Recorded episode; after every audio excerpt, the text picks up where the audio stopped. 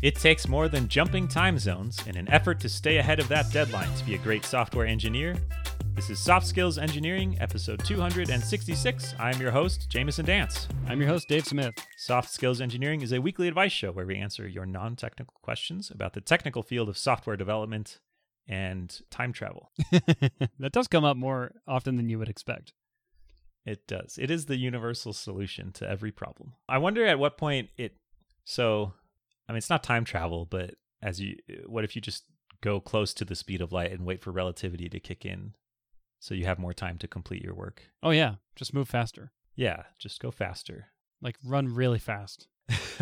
that feels like something that a game dev studio would try. It's like, all right, we're 18 months behind our launch date. We have 4,000 hours of work to do before we go gold in the next two weeks. Time to orbit the Earth at a million miles an hour. Yes, we're putting the whole team on the back of a flatbed trailer truck and we're going to go really fast down the freeway. it can't be worse than some of the other stuff they do Yeah. to try and get more productivity out of people. That's true. Dave, do you want to thank our patrons?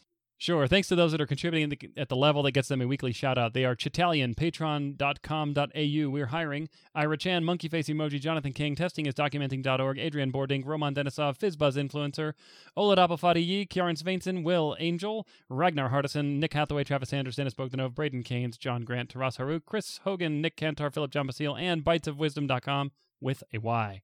If you would like to join this crew, or join our Slack community, all you have to do is go to softskills.audio and click support us on Patreon.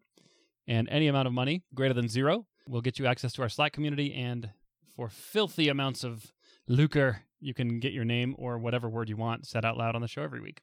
Also, I noticed someone uh, signed up for a $3.14 monthly subscription recently, which I really appreciated.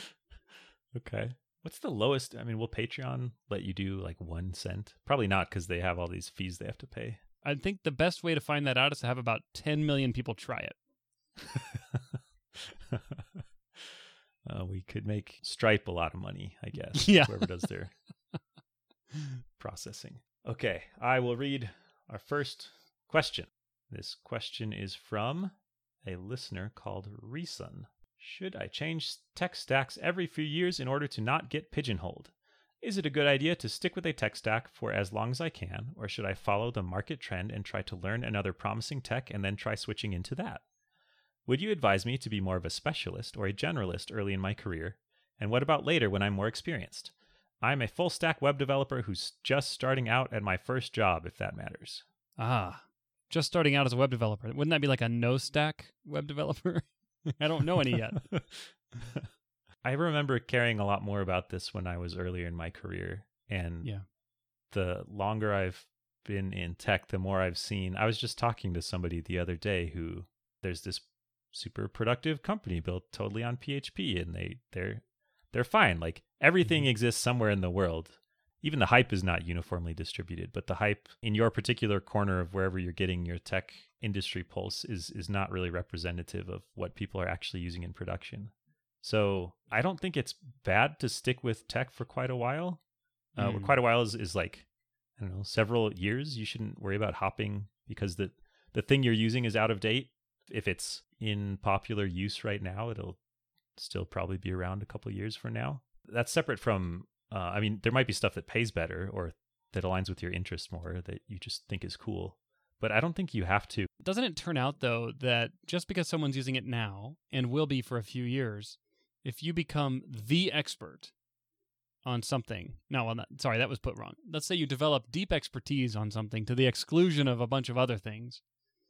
Mm-hmm. And yeah, sure, it's good for a couple of years, but then you get hung out to dry when the world moves on eventually from that technology. We've talked about this a bunch before too, though. There's there's uh different half lives that technologies have, where they Uh-huh. some of them take longer to decay than others, Yes. and and after a while you kind of learn. I don't know, like operating system fundamentals. Uh, Yeah. we, we haven't. Linux has been around for a long time. Maybe serverless means that's less of a deal. I guess maybe that's the big paradigm now. So that's becoming less Ah. important in some ways. But there's something out there that is not going to change, even if the language it's implemented in changes. And so maybe the the specific API of the specific PHP framework that you're using that will help you be productive at your job and your next job will probably not be using that same framework. So yeah, you'll lose that, but you, you still gain knowledge about PHP, knowledge about web development in general and how to scale systems and architect things and and that's the stuff that you carry with you. And if if you're smart enough to be an expert in a language, I feel like you should also be smart enough to pick out the agnostic, just good technical practices and carry those to a different language. I respectfully disagree with you, Jamison. I'm appalled. I think it's very difficult to pick out the cross cutting best practices when you've only been exposed to one. That's true, actually. That's a good point. Yeah, the best practices are just like literally everything about the thing you know, because that's the best you know. Yeah. It's the only one you know. It's they're also all the worst practices. right. For you. Yeah. I don't know. I, I think something happens when hmm. you've moved on to your third, fourth, fifth technology stack. You start to you start to get a, a sense for what's a good idea, what's a bad idea, as you see themes repeat themselves in a good way or in bad ways. I don't know. I, I feel like I feel like it does make sense to jump every once in a while and completely reboot yourself, even if your old tech stack isn't even dying yet.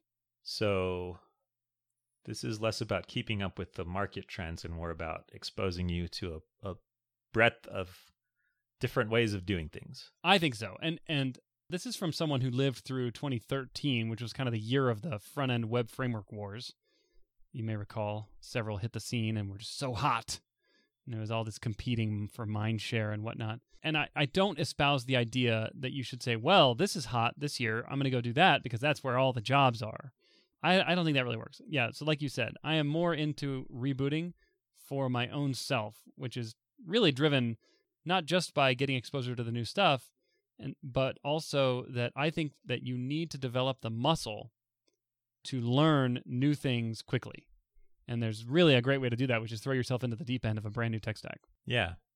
Okay. So I'm going to claim that we both agree with each other in a way because you're saying you should shift so that you widen your scope. And I'm saying you don't have to switch to keep up with the market because tech takes a long time to to switch. But yeah, you can those can both be true at the same time. You you mentioned the framework wars of 2013. It's interesting to follow that curve because that's when React came out and Yep. it, it was like hyped. And I feel like now is when React is at peak industry job saturation. Eight years later. Yeah, it's taken amazing. forever for it it to become popular enough that now you can go and find a React job pretty easily at, at lots of different places. So these timelines are pretty long. That is true. That's very long. And, and frankly, Yeah. when you talk about the most popular tech stacks, like on the front end, there's a few. You've already mentioned one, and I'm resisting mentioning any others because this is a soft skills show. I'm doing my Hmm. best. But on the front end, those like mega frameworks, it's really hard to go wrong with picking one of those. But still, even with one of those, even with the longevity we just talked about, in 15 years, do you really think you want to be the React expert like 15 years from now? I'm going to guess no. I want to be the person who writes the blog post comparing whatever newfangled technology of the day is popular to this is just the old React model from way From- back in 2013. Yeah, remember 2013, you whippersnappers? Yeah. I love reading that stuff. It's like, this is just like COBOL in 1978. Yeah, you could be completely making it up. I would Yep. have no idea. Yep. But I believe you are wise from reading that. So smart. But if you're a full stack web developer who's starting out your first job, good news, you'll probably have a different job in a couple of years. So this will just happen automatically. Yeah, so, well, let's do like a yes or no answer. Would you advise me to be more of a specialist or a generalist? And should I change tech stacks every few years to not get pigeonholed? What's your answer, Jamison? It's a yes or no. Oh man, I have to make a decision. Uh, my answer is um, yes. Okay. okay, good. I agree. Now, second question. My answer is pigeonholed. okay. Oh yeah, what, what were the questions? yes, go for the pigeonhole. It's really cool. Should you change tech stacks every few years? Did I? Uh, no. Should that Oh, was one of the you? questions you asked? I think for the vast majority of software developers, that's not even a decision that you have to make because 10 years at jobs are short enough. It'll make it for you. so anyway. uh, yeah, I don't I don't think you should prioritize that. I think you should No, I don't think you should. I think it'll just happen. so don't, you don't have to make a special effort to go do it. Yeah, that's what I think. The exception to that rule, though, is if you find yourself in the same job ten years in, without using you know any new tech stacks, maybe you should. But pretty much everyone else, you're fine. It'll happen for you, is what you're saying. Yeah. I think that's what I'm saying. That's Okay. what I would have said if I had more sleep last night. If you Thank you for interpreting me.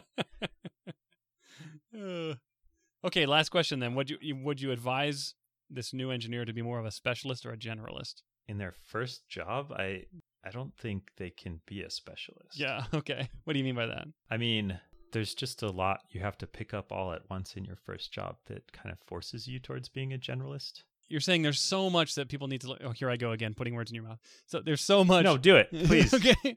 The words are not in my mouth, so I need you to put them there. Here they come. There's so much as a new engineer that you need to learn that specializing in any one of those areas would would prevent you from learning crucial things about other areas. Is that what you're saying? I think so. It's kind of like this baseline that Yeah. you're trying to get to. Yeah, so, that's so don't what I'm don't even bother specializing. What I would say is is uh, pretty much the same thing. Like for your first few years, like don't worry, just learn everything you can. Don't worry about whether you're getting too specialized or too generalized. Just learn, learn, learn, learn everything you can in order to become really skilled with the tools that you need to do your job every day. And then after a few years, then you can have this kind of mental decision you need to make about whether you should specialize further or not.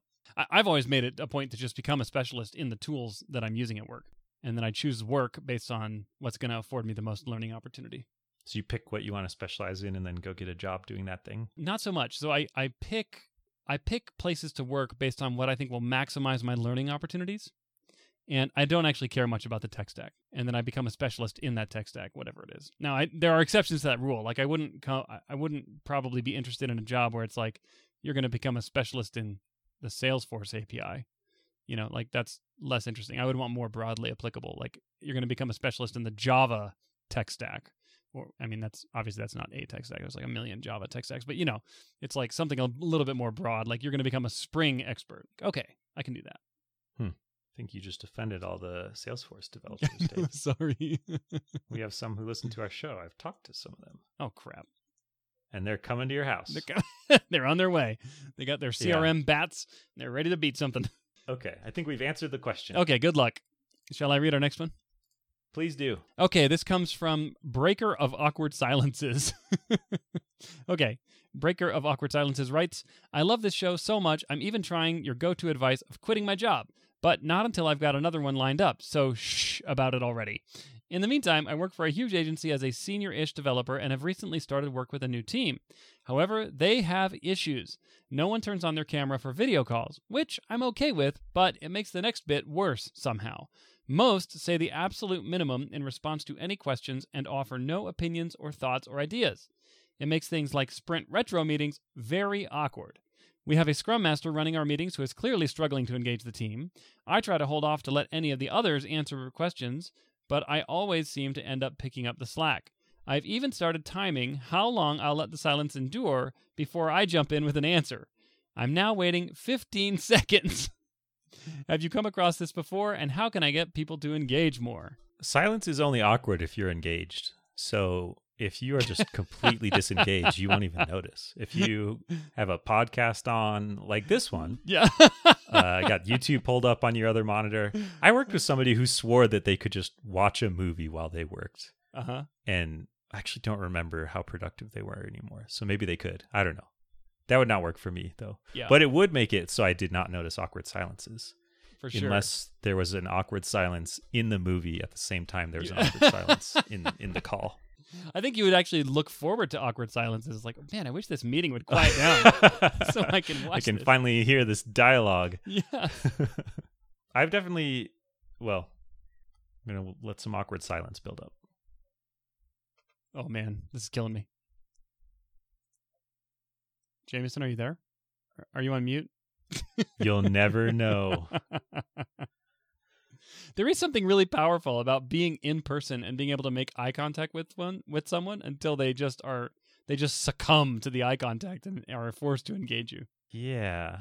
This does feel like a, a, problem that is exacerbated by being remote. Oh yeah. I have felt this myself, and I have talked to other folks who have felt this. I remember a conversation with with one colleague who uh, was was coming from a more in office culture and was very frustrated by the lack of engagement in meetings. Cameras off, yeah, not a lot of participation. Uh, some of it is uh, there can be this developer attitude of leave me alone, I want to get my work done. And that attitude is harder to sense when you're in a meeting in person. But if it's remote, like if you could in person turn your face off, then you would you would maybe feel this same way. hmm Someone could just like blank out their face and you just saw a big static oval in front of their head when they didn't want you to see their face. Uh, But you can't really do that, so you you missed that signal. But it's uh it's very clear in remote meetings when people do not want to be engaged. yeah. What do you do about it? Is it possible you have different expectations about what your work environment should be like? And by that, I mean maybe these colleagues don't think you should be having these meetings. Maybe they want to work asynchronously and over text and Uh-huh. and and part of their reluctance to participate is not just that they want to make you feel uncomfortable and make you break out into song to break the awkward silence, but it's that's just not the way they want to work. Maybe there's some disagreement in, in the right way to work on a team. I've seen this before too. I've seen a breakdown between people who want to work synchronously and, and collaborate heavily in meetings, uh, remote or in person, and people who want to just like email RFCs back and forth for everything. And that's the interaction you have is kind of reading and writing back and forth. And that led to sadness on both parts because one party is upset with all the meetings and the other party is upset that nobody ever talks to them. hmm So uh, you could try raising that in a retro, and then seeing if suddenly everyone starts talking once you once you lampshade it. Once you lampshade it, Oh, do you not know what lampshading is? uh, this is from TV Tropes. I haven't been to TV Tropes in forever. Instead of reading from Wikipedia, I'm going to read from TV Tropes, which is like Wikipedia, I guess. Okay. Lampshading is a writer's trick of dealing with any element of the story that threatens an audience's willing suspension of disbelief by calling attention to it and simply moving on. So it's when you Oh. uh, you point out an awkward or uh, sometimes it can be like fourth wall breaking stuff or Okay. I don't know. Uh, yeah, it's it's like you point out something that is sticking out already. Uh huh. But then you just don't say anything else about it other than to point it out. Yes. And why is this called lampshading? You hang a lampshade on it. I don't know where this came from. Maybe TV tropes will tell me if I read. Hang on, the podcast is canceled because I need to. Are you familiar with the TV tropes, uh, like vortex that it sucks you into? No. So, do you know what TV tropes is? Nope. Oh, Man. Okay, well, maybe, maybe I'll destroy your life. I just see. I just uh, pulled up the website. I see there's a lampshade sitting on the logo, though. Yeah, it's a wiki of tropes in fiction, basically, and every article links to about 70 other articles of other Uh-huh. tropes and then like several hundred examples of media that use the trope in the article and you just Ah. like follow the oh my gosh. follow the cycle This seems like a website I should not ever open. Not because it'll suck me in, but be, you know, it could be a time suck. But that's not why. It's because this seems like the kind of website that once you become familiar with its content, every time you watch any piece of entertainment, you're going to be like, "Oh, that was just 17 tropes strung together. I know all of them." why that's from page number 17 of the Yeah, tv tropes guide yeah possibly seems like a great way to ruin movies. Sometimes they ruin themselves. Okay, back to what to do. You've tried waiting up to 15 seconds and that didn't work. Okay, maybe 16 is the magic breakthrough. You tried picking up the slack and that didn't work. Yeah, I think you need to have some agreement of or, some discussion about ways of working and and this discussion will probably be filled with awkward silences. Oh yeah, for sure. Maybe you have an email discussion then too. I don't know. if Yeah. that's the way they want to work. I but- was thinking, so you've got the Scrum Master here who's on your side, right? And I think you two should turn this into a game. So here we we've got we know 15 seconds. We know that the people in the meeting will go 15 seconds. How long will they go? And since you and the Scrum Master are the only ones doing the talking, you guys should partner off offline and say, look, we're going to max this out. We're going to see how long it'll go. Maybe you binary search it. You know, where you say you're kind of exploring the space. Say, let's try 30. If that doesn't work, we'll do 60. Then we'll do 120 and 240, and just see how long you could literally just sit there before people just talk. Or They might just drop off the meeting, like timeout due to inactivity. I'm sorry, I got a phone call during the last part. So Oh, I gosh. what you said after. You're doing it to me. Sit there. Ah, I gotta turn off my phone. oh, now I just have to sit here and laugh awkwardly until you come back. Can you hear me? I can hear you. Okay, I turned off my phone. Uh, I don't. I, I didn't hear the last part of what you said after um, a binary search to see how long they will sit there in silence. I okay. I don't know if you're trolling me right now or if you actually got cut off. No, I got cut off. Oh, I can't hear you. I, I couldn't hear you. Oh my gosh, that was so meta. okay. I threw out this idea and you just sat there in silence. It was awesome. you could you could try so instead of a collaborative game it could be a competitive game where Okay. you try and rack up it could be like golf where you try and have the shortest pauses Okay. who can who can say a thing that will elicit responses the fastest or it could be like a lot of other games where you try and get high scores right who can have the longest pause Uh huh. I love it. and that's what you use instead of performance ratings to calculate your compensation That's one way to do it is get management involved and just be like, hey, look, we're going to measure the mean time to response for each of you, and uh, the higher it is, the more of a pay of a pay, the more we cut into your bonus for the year, maybe. yeah your uptime for how often sound is coming out of your mouth is really low Exactly. a lot of long outages. Yep. And we have an SLA here that you need to meet. I have a question that cannot be answered, but has it always been like this? Is this a new development? If this is the way the team works and and the breaker of awkward silences has come in to break the awkward silences or they've moved Mhm. to a new process that now involves a scrum master, then you're working to change the team's culture and that's going to be hard. And that's where it's even more important to explicitly talk about what the team's expectations are for how you engage in meetings. Yeah, and maybe maybe this team has pre-established a pattern where they say, look, we're all going to sit in silence for 60 seconds after every question to make sure we really think through our answers before we speak. And you're coming in here and just wrecking it. yeah, it's like that Amazon reading culture where you, you read the memos in silence before every meeting, but instead after every question or statement, you sit and ponder it. Yeah. And you're just like, come on, what's going on? Stop it. I'm trying to think of the implications of what you just said. yes. Have I come across this before? Yes. How can I get people to engage more? You can't. Well, this kind of thing can snowball one way or the other. I've seen it snowball from a group that doesn't engage very much virtually, and then one or two influential people start doing it, and then other folks do.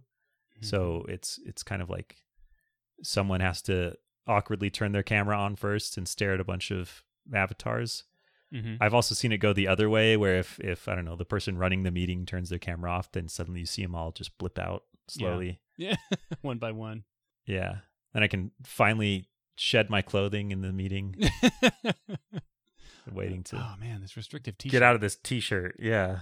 So the point of that is um, if you can find someone influential on the team, maybe uh, I guess it's not you two, the scrum master and Obviously, the breaker yeah. of awkward silences. And you'll never you find, find out who the someone other influential people are because they're all sitting in silence. yeah. There's a problem with this plan, Jess Jamison. They're working their several remote jobs at once, so they're multitasking. right?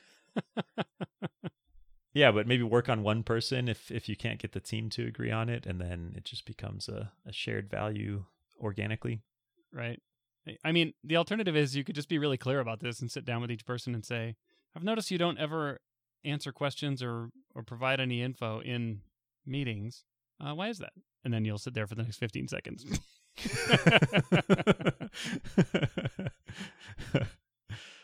yeah, you might not like the answer too. They might just say it because these meetings are garbage. waste of time. Well, that's waste- useful. Yeah, huge that's waste useful of to know, though, isn't it? One way or another, you're going to learn something valuable here, or you'll learn nothing. I guess. I have to go. There's a giant water leak in my house, Oh, so uh, I guess the question is answered. question answered. All right. Well, I'll tell you where you can go if you want to get your own question answered. All right. Bye, See ya. If you want to get your own question answered, go to softskills.audio and click Ask a Question, where you can fill out our form there and uh, put down whatever you like for your question, and we'll get uh, we'll get an answer to it eventually before the heat death of the universe. Thank you so much to everyone who asks questions every week, and we will catch you next week.